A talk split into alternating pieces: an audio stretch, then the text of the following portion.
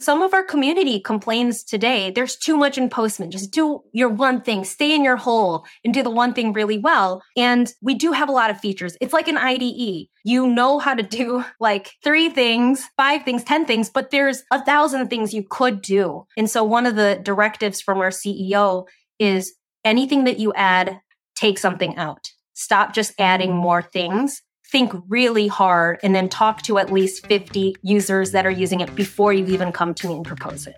Attention engineering leaders, it is your last chance to register for the Dev live stream. Today and tomorrow, the Dev community will be listening to a special live stream recording of Nick Cobb, head of product and engineering at Kite. Listen as Nick and I break down the Silicon Valley Bank crash, discuss how Uber's engineering team lost its way, and the challenges of AI self driving. You'll also get exclusive insights into Kite's experimental product innovation playbook. Recorded in front of a live audience at the Lead Dev Conference in New York City, this episode will be debuting in two parts. Today, April 4th at 11 a.m. GMT, and tomorrow, April 5th at 11 a.m. Pacific Time. Hurry now while you still can and register. You'll find a link in the show notes. Now, on with today's episode. Uh, so, hey everyone, welcome to Dev Interrupted. This is your co host, Conor Bronsdon, and today we're joined by Joyce Lin. Joyce is the head of developer relations at Postman. Joyce, welcome to the show. Thank you, Connor. I'm excited to be here. Yeah, it's a pleasure having you with us today. We're going to go chat about a few topics uh, what's going on at Postman, APIs, community building, which is a favorite of mine, and of course, TikTok. So, let, yeah, absolutely. I, I really am excited to hear about your strategy there and how it's impacting your community building efforts. But let's start by getting to know Postman a bit better for those in the audience who don't know Postman is an API platform for developers. Why is that so important? Yeah, so Postman's an API platform, and a lot of developers know Postman for uh, an API client and a bunch of the other stuff along the API development lifecycle. Managers, maybe not. They might not know unless they came from development backgrounds. But we have currently it's 20 million users around the world. And it's not just developers, it's testers, tech writers, a bunch of other functions. So fairly ubiquitous now and working with APIs is, I mean, you can't get away from working with APIs. So that's part of the success of Postman. Yeah, I think I've heard you call APIs table stakes. And frankly, I agree with that. Yeah. So, like every company has internal APIs for sure. And the table stakes I'm talking about is if you have a public API I looked, I think it was last year. It's probably been a full 12 months now. I looked at the um, Forbes Cloud 100 and just manually looked to see who has a public API. And it was almost every single one of them. And by the time I published my findings, it was uh, like, I think one or two did not have a public API. So for cloud services, wow. it's table stakes. Like if you don't have it, you're not looking great to potential consumers. And that's been a huge shift in the industry the last five, ten years, it feels like. I think so. And I think it's part of, you know, development moving faster, people releasing new stuff faster, getting a little bit more competitive. And APIs are a way for you to decouple some of the work so that people aren't waiting on your eng team to deliver. And so decoupling that allows your partners to then just, you know, go sky's the limit. So I think most folks listening would uh, agree with what you're saying. You know, we need APIs. They probably have at least one that they're doing internally, probably externally as well. But there's also a lot of buzz around other topics that maybe relate to APIs, things like low code versus no code. How does that fit into the work that Postman's doing as an API platform? So low code, no code is typically a wrapper around traditional infrastructure. So traditional web development, APIs, Postman actually launched a low code, no code tool. I would call it low code, not no code, about a year and a half ago. And it's had a huge uptick. I mean, we see people who are, of course, are technical working with APIs, but there's PMs, there's um, partner engineers. There's just like a ton of different people who aren't building APIs, consuming them. And so low code, no code is just a way to empower primarily people, at least for the Postman product, primarily people who don't have the whole setup. Maybe they don't have an IDE, they don't have a local development environment or sandbox at the ready. It's a way for them to start tinkering and building. But I also see low code being very popular with developers who just want to save time.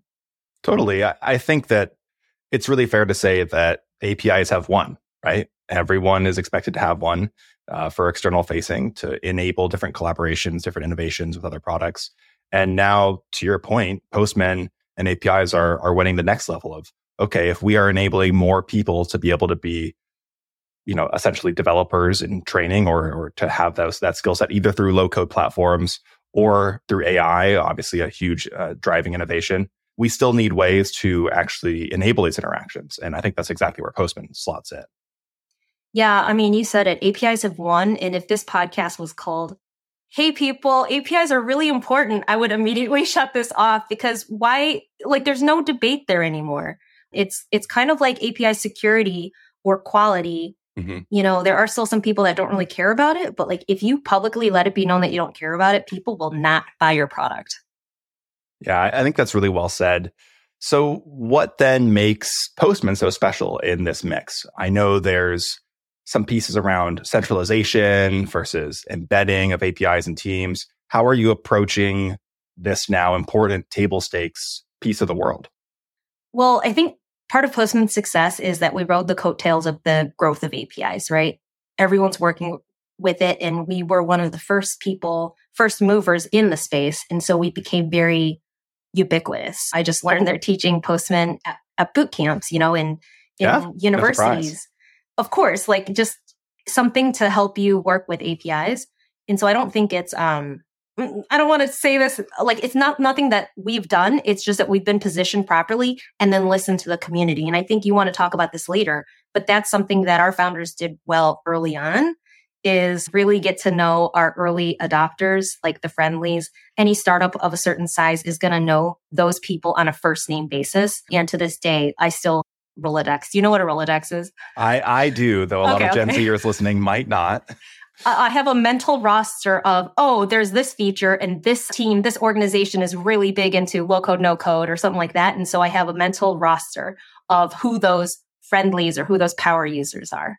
Man, I, I was really excited to talk about community. This is a perfect segue into you know how Postman's founders have enabled community from the start. But now you have me reeling, Joyce, because I'm just remembering that I know the word Rolodex, and uh, a lot of people on the planet don't anymore. So, so thank you for that.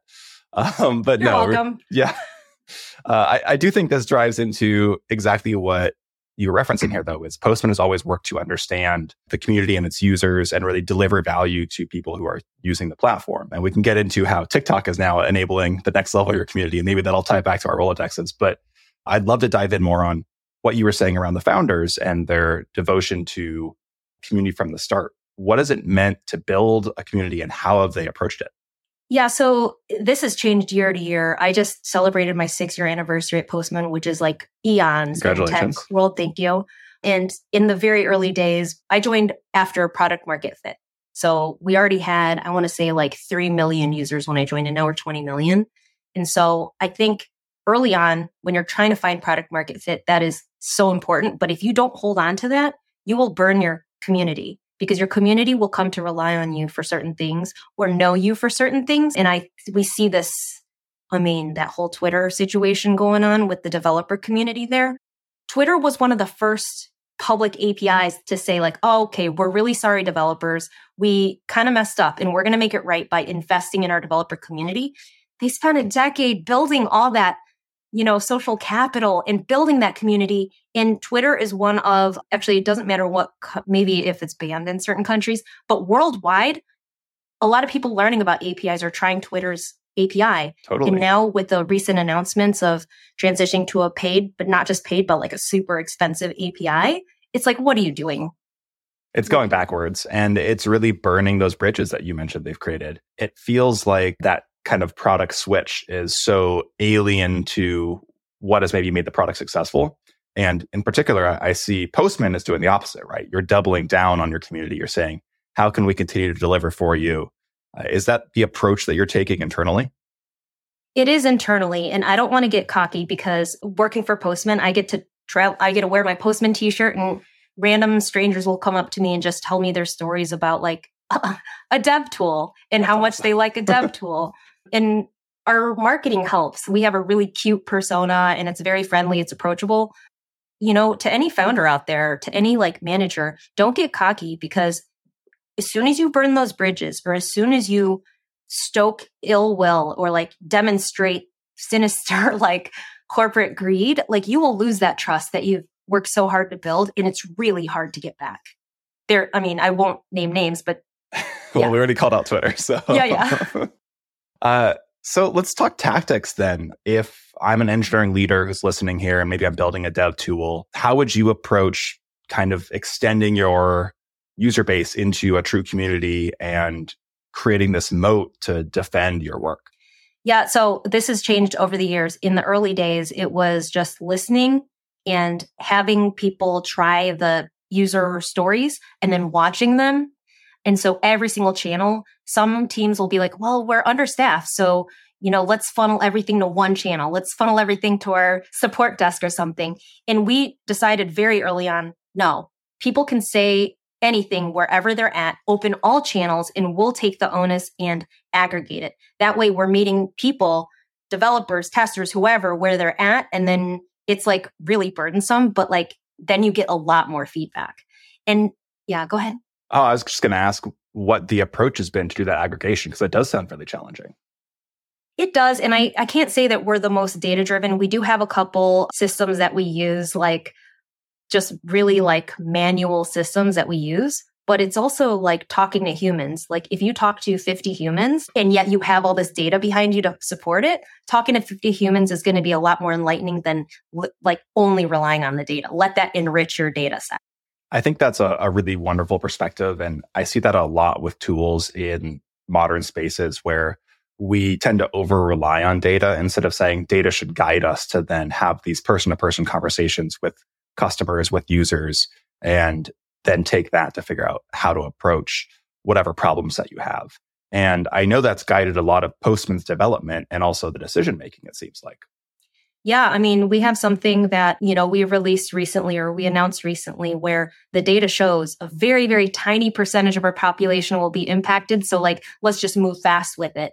And as soon as we announced it, oh man, it was a very vocal response from many different channels. And we're currently in the process of aggregating that anecdotal feedback from different channels. And the PMs are looking looking at that data and it's if we had only relied on the data and it's still in state of flux so i'm not sure. calling it a success story yet but it's it's real time you cannot only rely on that data are there particular pieces of that listening the community building upon their advice also extending it to work with data that you would say have made both postman particularly successful like any key tips or anything that you would say founders today who are thinking about starting a company and want to listen to the community should particularly apply lesson? Um, I can't say that we're Postman's leading the way, but what some of the mistakes that we've made along the way, we've definitely learned from. And now we have a pretty robust beta program. So we have a certain cadence where we roll things out just to have some the proper soak time hardening. In some of our, we were talking about low code, no code.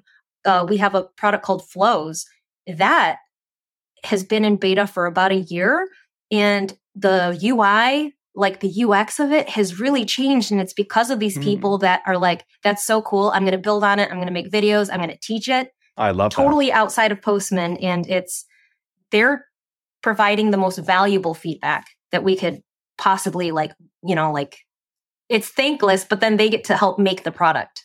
And I think that's a sign of the success you've had around building community, right? Where people start to extend and take out use cases that maybe you never even imagined or hadn't had time to even touch yet. So that's a, a kudos to you and the rest of the team over there at the work you've done. Have you found in particular over this last year, as we've kind of entered some challenging times for a lot of tech companies, that your community has been a bulwark for you against the economic conditions that a lot of others are facing?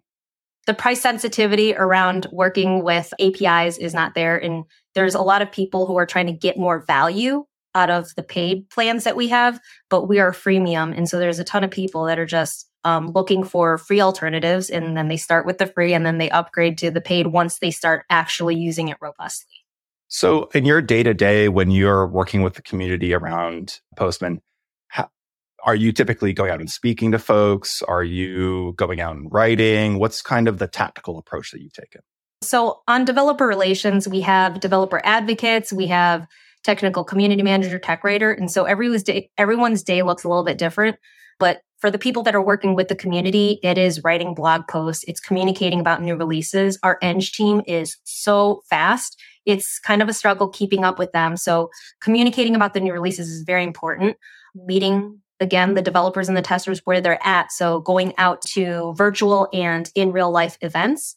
And then we have an ambassador program. Other people, other extended family are doing all this stuff, making videos, creating courses on behalf of the Postman community. And so just doing what we can to support them. Can you talk to me a bit about that ambassador program? I think that's something that a lot of companies aspire to have, but maybe have challenges to actually implement. Yeah, and we're still in the early stages. We have a program called Supernovas because, again, there's so many people creating content. We have been a little behind the ball. Like, we're trying to support them financially, socially, just give them their exposure, but we've been kind of lacking, like lagging behind that. Uh, we took a look at some ambassador programs like Auth0 has a very robust one. Docker Captains is another one. And so there's a lot of different models you can choose. But for us, we're choosing mm. to reward people who are hosting mm-hmm. community events, you know, in their market or at conferences and creating content.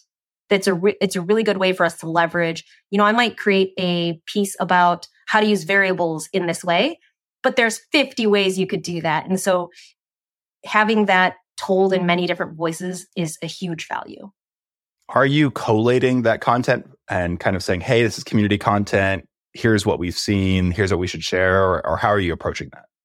Primarily from a socials perspective. We don't have a central index where we're cataloging everything. I did just launch something. Google, do you know Google Code Labs? I do, yeah.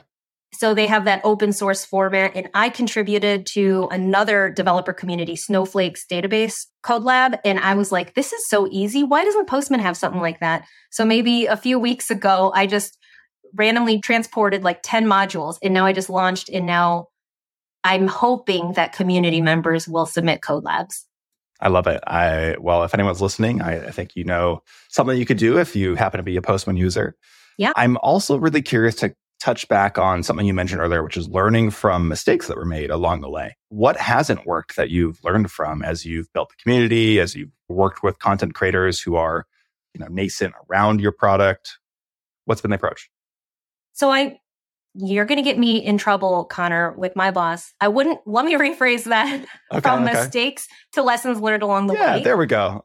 And I would say uh, not every single product release we have is one of those mistakes, but being open to listening is one thing. And I'll, I'll come back to that because there's kind of a juicy nugget there. But the other thing is reorg, reorganizations, right?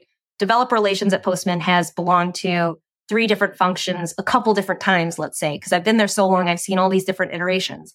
And somebody said this where reorgs are a sign of growth. It's not like, oh no, you're not performing well. So we're just going to like do something, right? It's because the organizational focus has changed. Your OKRs have changed.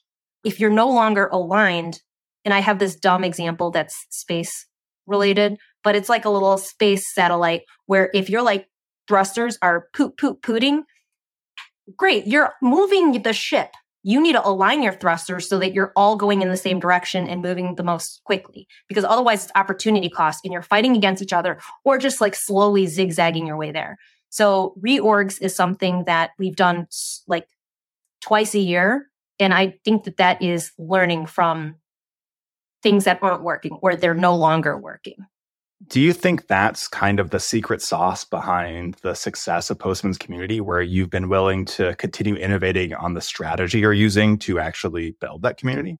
I mean, we've we found product market fit so early on. If we had stuck with it, I think that would have been we would have been dead in the water because some competitors would have come up and like eaten our lunch. I will say that the founders and the senior leadership being so malleable is helpful. And some of our community complains today there's too much in Postman. Just do your one thing, stay in your hole and do the one thing really well. And we do have a lot of features. It's like an IDE. You know how to do like three things, five things, 10 things, but there's a thousand things you could do. And so one of the directives from our CEO is anything that you add, take something out. Stop just adding more things. Think really hard and then talk to at least 50 users that are using it before you even come to me and propose it. That's really interesting. I, I, like that approach of saying, okay, if we're going to extend the product, we also have to find something to cut because that's yes. hard, that's particularly for a product that's been growing for years. You know, there's always yeah. someone who's using Relying. that feature and is like, no, you can't take that away. What are you doing? Oh, and you will hurt some feelings along the way, but you have to think about like we're 20 million users now, you know, and think about all the millions that are starting every month. It's like you have to make it easy. Otherwise, your growth is really going to flatten. Totally. I, I, think it's also really interesting to look at some of the things Postman and, and your DevRel team in particular have done so successfully over the last couple of years to keep that growth going. Um, and so we alluded at the top that we talk about TikTok a bunch, or a bit at least. And I, I, think that's an important place to jump in a bit and say, you know, you have never been afraid of jumping into a new platform, seeing what's there, and trying to provide content and communication to, to users in your community. Increasingly, more and more companies are joining TikTok and viewing it as a place to leverage their content. But it's not just a place to get eyeballs. It's also a place where I see Postman growing community. Cutter, have you been on TikTok? I have an account. I, I don't post personally. Okay. I'll say that every channel is different and every platform that you go on is going to be different. So Twitter is going to be different than like Discord is going to be different than Discourse is going to be different than TikTok. And so for TikTok right now, we're just running a test where individuals who work at Postman have TikTok accounts that happen to have API or tech related stuff. My personal experience with uh, TikTok is not Postman sponsored. People know I work at Postman. I've posted enough where I cover API centric things. But I think when I tweet something, I don't have a big following on Twitter. I have a bit much bigger following on TikTok. When I tweet something, I'll get like, especially now with the algorithm changing, I'll get like 300 views. Great. Like that's fantastic. But with TikTok, if your content is good, it can go much, much higher. And I think that's the thing where the current algorithm at TikTok rewards that. And so the reach, A, the reach is higher. And then B, the people are more engaging. So when I create content, a lot of times I'm learning as much from the comments as I am from preparing the TikTok I recorded. And so that's a really great way to get 50 or 100 comments about server sent events or something like that, right? And it's really quick and you get sentiment out of that too. Yeah, you mentioned listening to community. It's a great way to get in front of people who care and then hear what they have to say. Because maybe they have a complaint you didn't recognize, or maybe they have an extension to what you're doing that they they recommend. Uh, I think that's an exciting piece of the puzzle for you. Is it mostly the DevRel team and like senior engineers for Postman who are participating in this, or is it you know a broad swath of aspiring devs, junior devs? How, how are you kind of approaching that mix? From Postman, I think it's anybody who wants to be on TikTok chooses to be on TikTok on their own. As far as people who I find commenting on my TikToks, there's a lot of people that are thinking about getting into tech that are like just trying to find somebody to follow to educate themselves. Mm-hmm. But there's a lot of people that have a very deep experience. There's curmudgeonly like DevOps folks. There's very curmudgeonly people actually that are chiming in with their um, experiences. And I think that's what's very, very valuable. And a lot of times they're arguing with each other in the comments because it's another community platform. Do you think TikTok is a good place for someone to start a community today and say, let's focus on this channel? I've been asked several times about the ROI of TikTok. And I think with any of the social platforms, if you don't enjoy it to some extent or consume it, if you're not a consumer, it's going to be really hard for you to be successful as a creator. So just like Reddit, you can't just like create content and then just blast it out through Reddit. You'll get roasted, right? So you have to be a Redditor to like understand the etiquette, understand the culture, and maybe become known as a commenter before you start blasting your content out there. And so for TikTok, the algorithm is really, really good now. So it does reward good content. But if you're like, you know, you can't keep your TikTok addiction at bay, it's not going to be good for you. Are there particular niches that you see developers going into as far as TikTok content? I'll tell you, Conor, my TikTok consumption is not super tech focused. I personally am not, it's very interesting to me that people watch my TikToks about tech because I'm not there to learn. I'm there for dances and like ASMR, like cleaning things. I'm all about cat videos and I'm a sucker for any of those videos where it's like, hey, we're going to go to a taco truck and you know, try their tacos and then like talk about how great it uh, is and tip them. I'm like, I'm a sucker for them. I admit it. Yeah. But I mean, say you watch a hundred of those, and then you have one on like WebSockets. Do you mm-hmm. have the patience to, you know, that's Probably, how yeah. that's how I get a following. Yeah, I love that. I think that's a really wonderful perspective to have to say, look, I'm providing community content that not only is helping me by getting this value back of you know feedback understanding what people are interested in but also it's helping people teach and, and learn and i think that's a, a great perspective to have and it seems like it's successful with your approach is there any particular advice that you'd give to you know any of the thousands of engineering leaders who listen to this podcast on how to get started if you're maybe afraid of, of starting to post your, your own videos or of starting to put content out there for a community? Yeah, I would say that TikTok is a very organic platform. So don't spend a lot of time perfecting, polishing, scripting anything. It's very similar to Twitter in that fashion, where if you see a lot of the most popular engineering managers, they're not publishing this really deep thought piece. They're just kind of talking about something that happened that day or their team is going through, kind of like an offhanded ad hoc comments and reflections. And I think people will follow leaders because of that. And so I saw one stat, and I don't know if it's still true, but it takes about 70 TikTok posts to find your niche. And, you know, how are you going to get to 70 if you're sitting there scripting and like getting your ring light perfected and everything? Like maybe you're at the supermarket and you're, or you're on a team sync, right? And something happens that's kind of interesting. It has to be super short, anyways. Just record yourself saying it. And then after the 70th, you'll know if you're going to sink or swim. I love it. Uh, get started and you'll learn quickly if, as long as you pay attention to iterate. And it seems like that's been Postman's approach on community as well is keep iterating, keep iterating. And it's great advice for platforms like these. Joyce, any closing thoughts? Anything we didn't touch on that you want to dive into?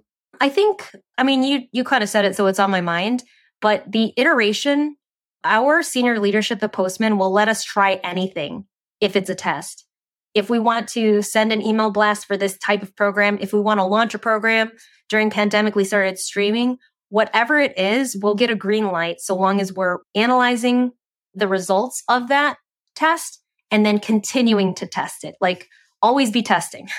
Have you maintained the streaming presence? I'm curious what the experience was like during the pandemic and then now as, as things have gone on.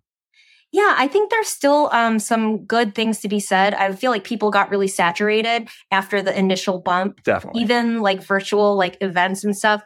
So we still have a weekly live stream. We have a monthly webinar. And I I mean, I think there still is a place for that. And I'm in San Francisco Bay Area. So I'm super, super spoiled as far as the access to resources, people, events, all that kind of stuff. And I think this makes it, Postman is super worldwide. And so just making it accessible can never hurt you. Even if you're syndicating content that is uh, refined locally, just being able to make it more accessible to others. It's definitely been a learning for us too. It's really interesting to look at, let's say you're doing a workshop and you're live streaming it, just the difference you're going to have if you do two iterations and one of them is a better time for EMEA and APAC versus one's a better time for North America. It's, it's easy to forget that and become so focused on on your local area. Um, and I think that's that's really the beautiful piece of these digital platforms, right? So lo- love to hear that. And uh, Joyce, do you mind dropping your TikTok username for folks who might want to check out some more developer content on their feeds? Oh yeah, I'm Joyce Jetson on TikTok. Uh, feel free. I do not do many dances. It's all tech stuff. All right, so there's no like API dance we'll see you doing. Mm, I won't say there's no API okay, dances. Okay. Excellent. Uh, well, definitely check out Joyce Jetson on TikTok. And uh, if you're not already using Postman, which frankly, if you're listening, you probably already are, you know, make sure you check out the Postman community. Thanks so much, Joyce. Really appreciate you coming on the show. Thanks, Conor. Thank you. And if you are listening today, uh, and you haven't done so already, I'm just going to remind you we have a wonderful Substack where we talk about these interviews and take lessons from them every week. And that's devinterrupted.substack.com. Check it out. Thanks so much, everyone, and we'll see you next week.